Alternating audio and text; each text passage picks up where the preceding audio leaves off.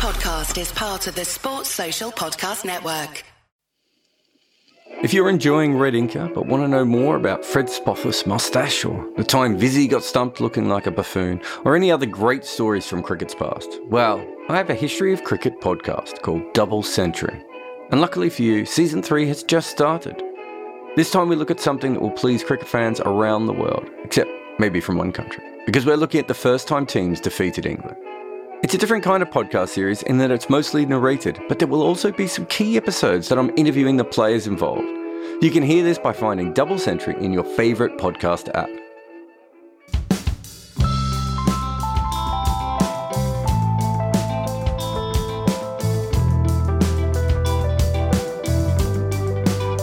This episode is with a bowler who burst onto the English cricket scene with pace and outswing, took the wicket of Virat Kohli twice, and has been fighting to get back to what he once was ever since. My name is Stuart Meaker, and I'm a professional cricketer. In this episode, we chat about pace, outswing struggles, and the moment when it all comes back again.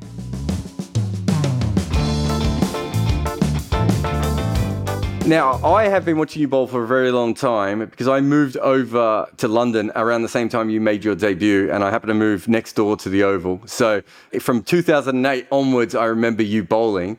This is what I remember. You were really, really fast, and you had a big hooping outswinger, which is not particularly the most normal thing for a fast bowler to have. That was quite handy for you. Well, the season before, I actually didn't really have an outswinger, so that actually came a couple of years later, later to be honest. But yeah, it was it was uh, definitely handy. I you know bought some great spells when I got you know the away swinger going consistently. It did help that we moved away from the Duke's ball for a season or two onto uh, I can't even remember what it was called now. That's how long ago we used it. Um, Were they Tiflex? Was that Tiflex? Tiflex? That was, was that the brand? That definitely helped. They went like boomerangs the first year. Um, so yeah, no, it was, it was good. You remember the good old days. But even more important was the pace. You held the record for a while, clocked at 94 miles an hour in the Loughborough Training Centre in the uh, scientific area. I mean, again, you know, I remember when that happened, and there was a lot of hype around you and your bowling at that stage.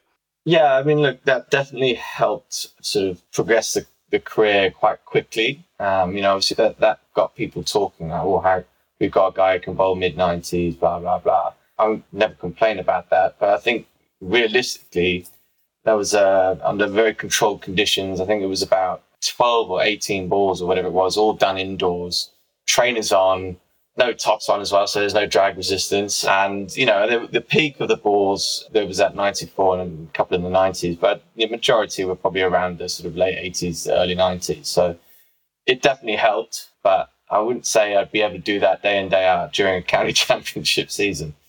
I don't think I've ever heard a fast bowler basically say that it was wind assisted that he bowled that quickly, uh, which is essentially what you were, you were saying there. You, you talk down your own pace. But at that point, it was probably just before a lot of fast bowlers came out through England. It was that period where there was a lot of fast medium guys around, a lot of very skilled guys. And then probably from you onwards, there seemed to be a new fast bowler every now and again, all the way through to George Garton, who you obviously play with at Sussex. But in 2011 and 12, that kind of all exploded for you when you had two incredible first class seasons, didn't you? Yeah, I mean, it's still one of the strangest stats going around. I can't remember exactly, but it was the uh, exact same amount of wickets at exactly the same average. I think it was almost an exactly the same amount of overs or something like that. So it was a freakish stat, 2011, 2012. And I think we, Surrey had just gotten promoted from Division Two into Division One. I'd just been included in the England side just towards the back end of 2011. So I was going through a real sort of peak, sort of purple patch around that time. And it, it was great to be around. You know, was, you think about the names that were involved in the England setup at the time your Strausses, your Kevin Pietersen's, your Kieswetter, I guess, he was keeper back in the day. But we also had your Trots and Bells and, you know, all the big names, guys that still played during that 2005 Ashes series. So Alastair Cook, captain, of course, obviously as well. So it was a real honour to be even mentioned or even selected in and around that sort of group of players, and it was they were my heydays. Let's talk about the England stuff a little bit. So you played two ODIs. You took one for 45 in your first one, took out Ajinkya Rahane. You went for a little bit of tap in the second one, so we'll skip that. I think I got Dhoni. I thought you got Tawari, Manoj Tawari, in one of those games as well. I think who's now a politician. So I got Manoj Tiwari as my second wicket, but the reason why I got a bit of tap in that second game was because I got Dhoni'd. he got hold of me in my second to last over, penultimate over, I think it was, and did his 20 or something off the over or something. So I ruined the figures. then you played in the T20 games. You took a couple of wickets there. Do you remember the name of that young chap? I don't know if he's gone on to do anything since you got him out. He was no good at the time. It was uh, Kohli or something like that. So yeah, he, he seemed all right. I think he's an accountant now. Had to retire early. My memory of that, I've got a feeling I saw you get one of those wickets and it was with an off cutter or, you know, maybe a slow ball or something and, and you rip one past him. But if I remember it really clearly, I think there was a dodgy LBW in one of the Virat wickets. I think one was certainly a chop on and the other one. So not your normal uh, glory wickets that I remember from the Surrey heydays of uh, big hoopy outswingers. Hey, mate, they were Indian wickets, all right? I was saying just getting the ball past the stumps was an accomplishment in itself. So I just remember getting them out. I don't really remember what, you know, from standing at the top of my mark to releasing the ball. I don't really remember too much in between. I just remember the celebration. So I was just quite happy to see the back of him early. Otherwise, it could have been another one of the Dhoni Hovers type scenario. So at this stage, what are you around 22, 23 years old? Was it 2011, 12. So, yeah, I guess 10 years ago. So 20, 21, 22, something like that. So you come through the system, everyone's talking you up. You're playing for the biggest county. You're taking wickets for them as well. You're playing for England. At this stage, you must have been completely on top of the world. You must have been planning out your Bentleys and how your career was going to go, how many Ashes wickets you would take. There was nothing holding you back. There aren't that many bowlers of your speed who have lateral movement. So it must have been an incredible time for you. Did you really take it in at that age? Everything around that time was just such a whirlwind. You know, I, had gone all right during the season in 2012, what it was, and obviously been around Lions and gone okay. I hadn't, but I hadn't really expected to be getting the call up when I did. I do remember I got invited to a training session at the Oval with the one day side, and it was, you know, just all one day practice based. And I remember coming in and doing some Yorker practice at the end and nailing every single one and they were like, "Why we not bringing this bloke along?" But it, you know, even then, I didn't expect to be taken out. So when I got that phone call, it was just such a whirlwind. And even getting to the airport, you know, when you get chucked the little tour contract in your lap, I wasn't even expecting that. I was just like, uh, "This is incredible." So was riding a high. Obviously, you just want to go in and do well. I wasn't thinking too far ahead what Bentley I was going to buy and all that sort of stuff it was just more, you know, I wanted to do well and, and, and announce my name on the scene and got a couple of chances here and there, but there wasn't quite the Bentley type skylights that ended up sort of occurring, I guess. When's the first sort of injury that starts to derail your career? Actually, it was that season. It was start of 2012 or sort of mid 2012 onwards. I started to really struggle with my knee. And it was actually the last T20 that I played in India just before I think I got sent to, to Australia. I think it was, New Zealand, I think it was, but didn't end up playing. But I also did my shoulder at the same time. So uh, diving, I think it was at third man or short fine leg or whatever it was, and landed sort of a bit awkwardly. But didn't think anything of it at the time. It's just one of those, you know, so high in adrenaline. But the build up of the knee then literally culminated with that injury. So it was pretty much both slap bangs, you know, right at the same time. But the knee niggled away for a lot longer beforehand. It's So patella tendonitis, so it's not something that kind of goes away really. Ironically, I'm I'm sort of battling with it again now after all these years. So that was degrading. And then the icing on the cake was doing the shoulder towards the end of that. And, you know, I think that's when I kind of said to the physio, you know, I'm really battling with a the knee in general because it feels like someone's shoved a fork under your kneecap and just told you to carry on playing. And it's not you can get through doing stuff, but you can't do it to the same sort of level. Even just sitting around, it niggles away and niggles away and sort of plays in your mind. And some days it's okay, and other days it's terrible. But then as soon as I did that, I was like, look, is there anything that we can do for both? And de escalation kind of started there, I guess. So, did you have two surgeries then? One on a shoulder and one on the knee? Is that how that went? Yeah, it was. Uh, I think it was the knee first. So, both done within a month and a bit of each other, really, because we were like, look, you know, end of season, get it done, and you know, get them all sort of slap bang out of the way, so I can be ready and build up over the winter and be ready for sort of pre-season. So, I'd gone from being someone who had never had any surgery or major injury or anything like that before to then suddenly having two fairly sort of uh, I mean the, the knee I think a few of the lads around the circuit have had you know that issue and had the surgery and they've come back fine. But I think the double whammy when you think about the position you have to get in as a fast bowler that's your rudder but also your knee is your balance. So mm. when you've got two things that you rely on quite heavily to get a your pace and hold your positions it was quite a big blow luckily I had a lot of residual fitness going into that.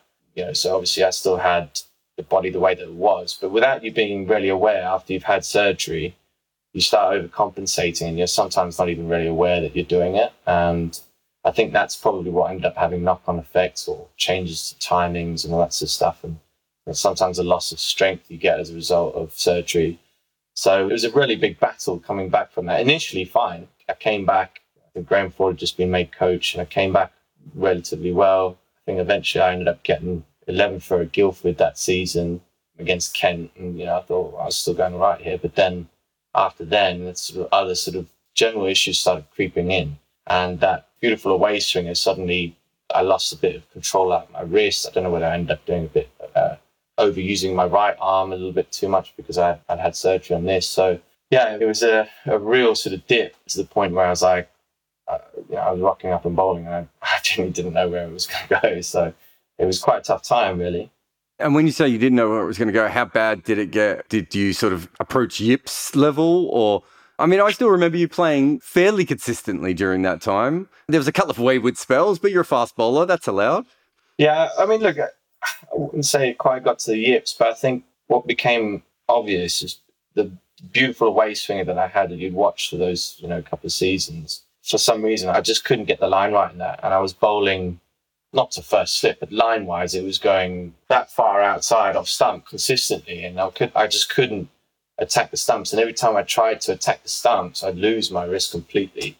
So I was battling something that suddenly I just, I had no idea of how to combat because everything I'd done all the way throughout my life was very much an athlete. Pick this up, throw it out, hit the stumps. That's, you know, as simple as what it was. My mind just did everything. So then suddenly when I'm having to sort of figure out what's going on with my leg, my shoulder, my timing, my wrist, my line, why can't I bowl the line that I've been bowling for the last two seasons solid, you know, not even having to think about it. And it was tough because I didn't really know what the answer was. You know, I, I trained ridiculously hard. I'd spend extra hours sort of working on my wrist, working on my line, and I just sometimes it would come out well, and then other times it, I didn't know what was going on. I couldn't explain why the timing of everything was going the wrong way, I guess. When you say that, there's a lot of very natural athletes who come into a sport, any particular sport, do really well, and then they have a setback, whether they get the yips or their technique falls apart or their body changes a little bit and they disappear. I mean, the fact that you're still here and playing, it's almost like you've had two different careers. You had the natural athlete career, and then you've had almost everything since where you've been rebuilding and you know trying to keep yourself relevant and keep yourself as a professional. Yeah. No absolutely right mate. And, you know and i think it took me a long time to kind of just let go of the fact that i could have been the bentley boy. Do you know what i mean? That you know because when you go through surgeries or anyone who's gone through sort of, uh, you know a few injuries in their time you have to learn to adapt I was constantly trying to go back to 2011, 2012 Stuart, constantly chasing that dream of I want to get back, I want to get that swinger, out swinger back and get the pace back and not really kind of realizing that suddenly my parameters have kind of changed and I, I need to figure out a way of, like you say, staying relevant and actually just getting the ball where I needed to in an in as effective manner as, as possible. Whether that's a way swing, whether that's, you know what, going bit like Stuart Broad after he had his issues, he started just going, I'm going to swing the ball in. And he did that for many test matches and it worked for him, but I refused to let go of what it was like before. So you get that sort of up and down peaks and troughs and how hard you work in the gym and you know how much energy you have and then obviously the toll of county cricket over not just back then which was three or four years it's now you know 10 11 12 13 years as it were and just figuring out a way of being effective is it's going to change constantly throughout your career. And especially at Surrey, there's quite a few big name coaches, some big name players have gone through there as well, and and some English players as well. You know, people like Gareth Batty and those sort of guys. Are they trying to take you aside and go, look, you're not 2011 Stuart Meaker anymore, or is everyone just hoping that you will get back to that thing? Like, what's the sort of external pressure that you're feeling? You don't have to slag off bats. You're allowed to slag off bats, but you don't have to. Uh, no, he was mean to me once, so uh, now I'm going to say it. No, um, I did. I, you know, I had um, physios and coaches and say, "Why don't you just do this? You know, just stop chasing, you know, what you were." And I'm a little bit too pig-headed for that sometimes. And eventually, actually, when um, Graham Ford left and we had Di Venuto, uh, Kevin Shine took me back on the sort of um, Peps, which was the young fast bowlers, up and coming fast bowlers that winter. And he basically just said, right, we're going to nail your fitness. We're going to make you super strong get you in good positions. We're going to work with these guys, blah, blah. Daz Ness was there. And I just got as fit, as strong as possible. And that definitely, definitely helped. The wrist and, you know, the arm and those sorts of issues, they were still there. But as the pace was obviously there, it's just that I then suddenly had a bit more control over line and a bit more control over consistency because I could hold the positions I needed to. Then obviously we had Di Venuto come in as Surrey coach when Graham Ford left for Sri Lanka again. And he just basically said to me, he said, mate, I, I'm not bothered whether you're trying to swing it or what you're trying to do. In fact, you could hold a crossing for like, I just want you to bowl as fast as you possibly can. And I think the timing of all that stuff that I'd done in the winter with Kevin Shine and with, with, the, with the peps and know, all the hard work that was put into me then, and then having Diva come in and just take that handbrake off and that worry away, it helped keep me relevant, you know, get me back into sort of contention for doing well. And so suddenly uh, I found myself back in the side and just running in and just trying to bash the wicket as hard as I possibly could. The lads, you know, they were good to me. I said, mate, you don't need to bother, worry about swinging it. Just try and bowl fast, try and hit people on the head and be a hit the deck kind of bowler. And, you know, it worked quite well. I got 25 something ish, 27 wickets or whatever it was that season. And I kind of thought, well, here we go. I could potentially keep doing this here. And then I kind of realized doing that day in, day out, however many championship games throughout a year, takes its toll the older you get. And then obviously playing a few one days and 2020s and stuff as well. So, I, you know, I did the same thing again next year and went okay. Had a few varying results here and there. We also signed Footy, so he kind of left hand kept me out the side a little bit. But the following year, when we brought in Morne Morkel, I kind of went, well, he's basically going to do the role that they would want me to do. So I kind of, mm. you know, I kind of looked at what I was doing, kind of looked at my body in bits at the end of the season. You know, I couldn't get through a season or a game or a day of training without having anti-inflammatories or some form of pain medication because it was sore. Bowling is, is not fun, kids. And, you know, I kind of was like, look, if we're going to have Morne Morkel inside featuring taking my spot, I've got to get that away swing. I've, I've got to work on my skills. I've got to upskill again. So I worked tirelessly on trying to get that right. But, you know, there were times when it got right or came right, but it was just inconsistent. You know, the, unfortunately, pace can only get you so far these days when you're playing at the Oval. You know, you have to have some form of skill and some form of movement through the air um, unless you're Morne Morkel, of course, seven billion. And, um, you know, and then it just sort of didn't pan out really. And I didn't play very much that year. That was the year we won the championship. I think I played one game on the flattest wicket known to man against Worcester. And then in came Morne Morkel and we won 10 in the bounce. was that that period, you'd gone a long time without playing first class cricket before that game at Worcester, hadn't you? And then you came back and didn't you play in one of the world record scores or something at one of those grounds? Or was that Kent? That was Kent. That was last year, and I had just about forgotten about that until oh. you mentioned it. Thank you very much. oh, for some reason, I was thinking it was Worcester, but it was Kent, wasn't it? Yeah. Kent have had some very good, ridiculous pitches that you've got up against. Uh, we, we, won't, I won't mention uh, that particular comeback one thing I'm interested in, you talked about, you know, bowling's not for kids and everything. And, I, you know, I spent a lot of time with Alex Tudor and he coaches, obviously, a lot of young bowlers. And one of the first things he says to them is, look, there's no point doing this unless you're willing to basically have your body, you know, rot away. Very honest with those kids. And, I, you know, I've talked to Tymal Mills before, who You know, I said to Tymal, there's no reason why he couldn't, when he's in later life, come back and bowl in first class cricket again or test cricket the way that, you know, someone like Mitchell Johnson did. And, and Shaun Tait even tried to do it very late in his career as well. And he's just like, no, like, you have continued to be, as much as possible, a three format bowler, right? That is an extra strain on yourself. Now, I know part of that is just because you're a professional and you like to be paid, which is very fair enough. But at any stage, did you think I should just do one or the other? Um, no, I think I've, I've always been pigeonholed as someone who's better suited to the red ball game because you know at that at X factor pace, you know when it's there is is always going to be threatening and taking wickets and all that sort of stuff. But and and I think that perhaps because I didn't have a, a back of the hand slow ball down back delivery, they didn't see me as much of a, a you know a sort of one day kind of death bowler. And uh, unfortunately, sorry, we had you know depths of them, you know, especially when we had the two Currans came in. Jade obviously had nailed down that sort of spot for years, and then Clark came in, Jordan Clark. So the only type of bowler that I managed to fit in in one day stuff with Surrey was the hit the deck sort of um, Liam Plunkett kind of role in the middle overs. And I did that under Diva for a couple of seasons and then sort of didn't play much again after that.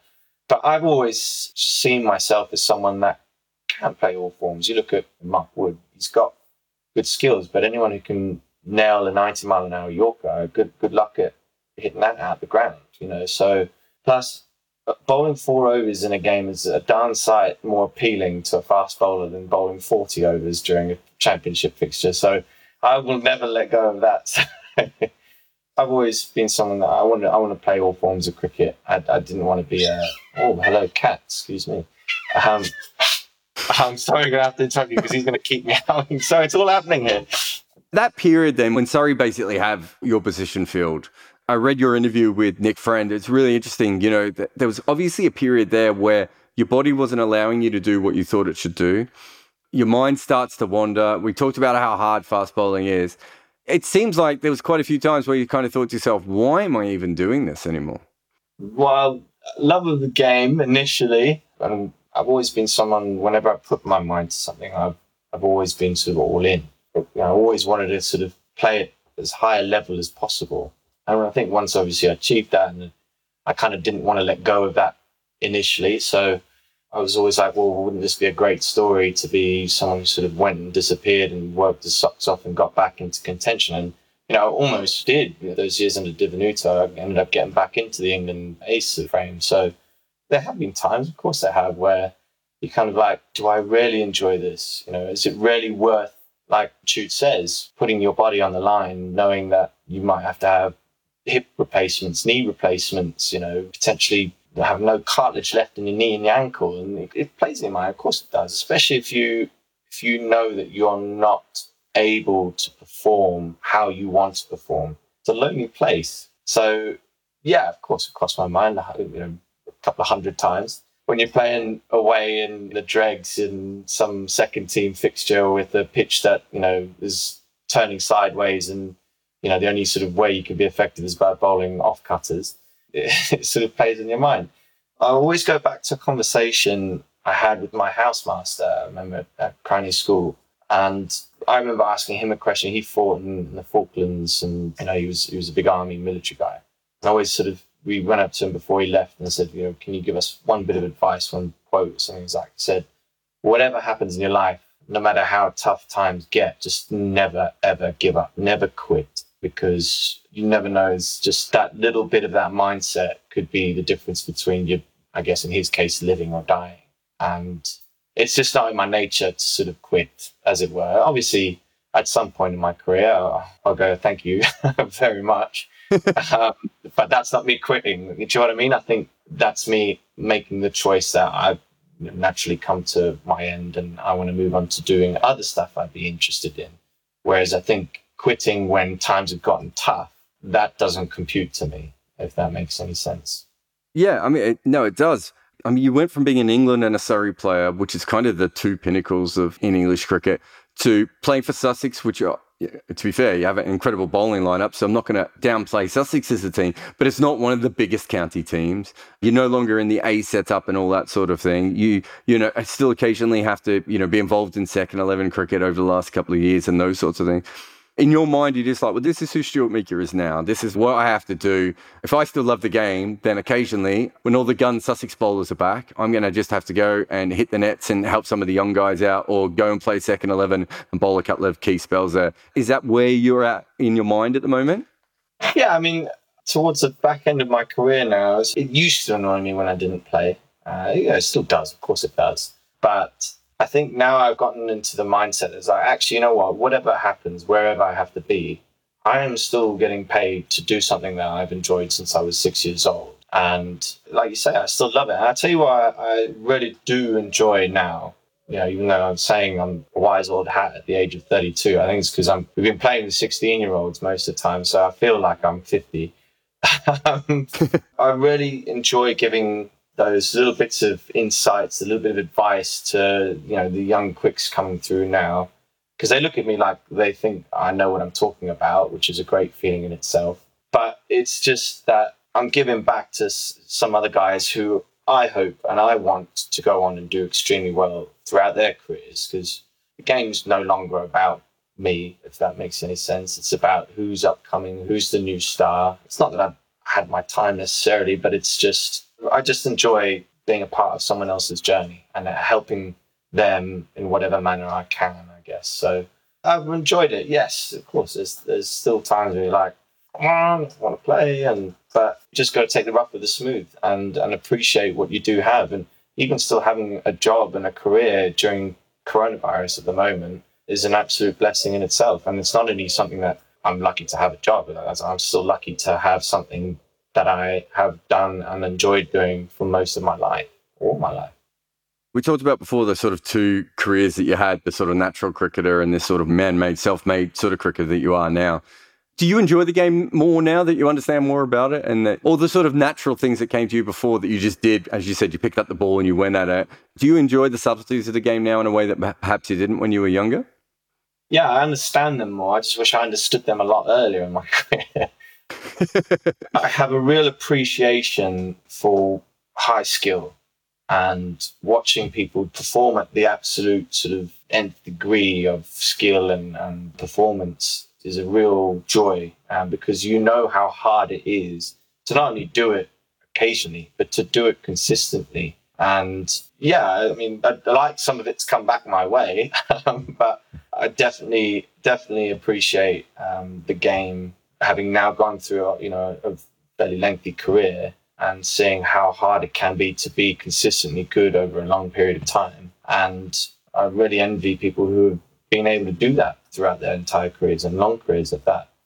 And when you come in now with all your experience and your sore knee and all those sorts of things, and you come in and you bowl just an incredible outswinger at 90 miles an hour, and it just feels right. There must be a real rush in that, that you've gone through everything and it's just like one of them just comes out right. It's not too wide outside of stump. It's at the stumps. It's not slipping down leg. It's swinging away.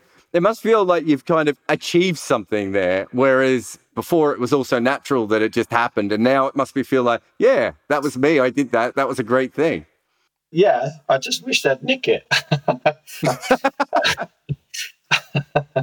that's what keeps you in the game. It's the same as playing golf. When you have a terrible round, but that one shot you hit that you chipped and it went straight in the hole and you're sort of running around with your shirt above your head.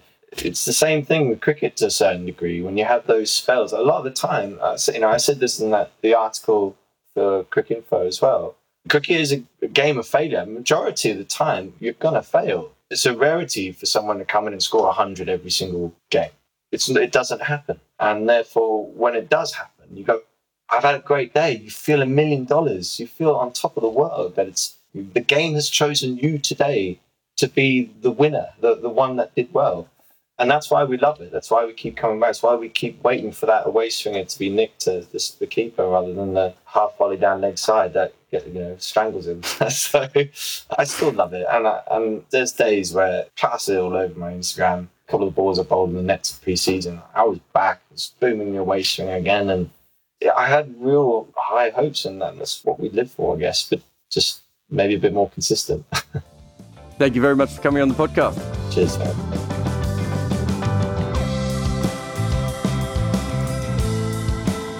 Thanks for listening to Red Inker. There is more information on my guests available in the show notes, including their Twitter profiles, if they have one.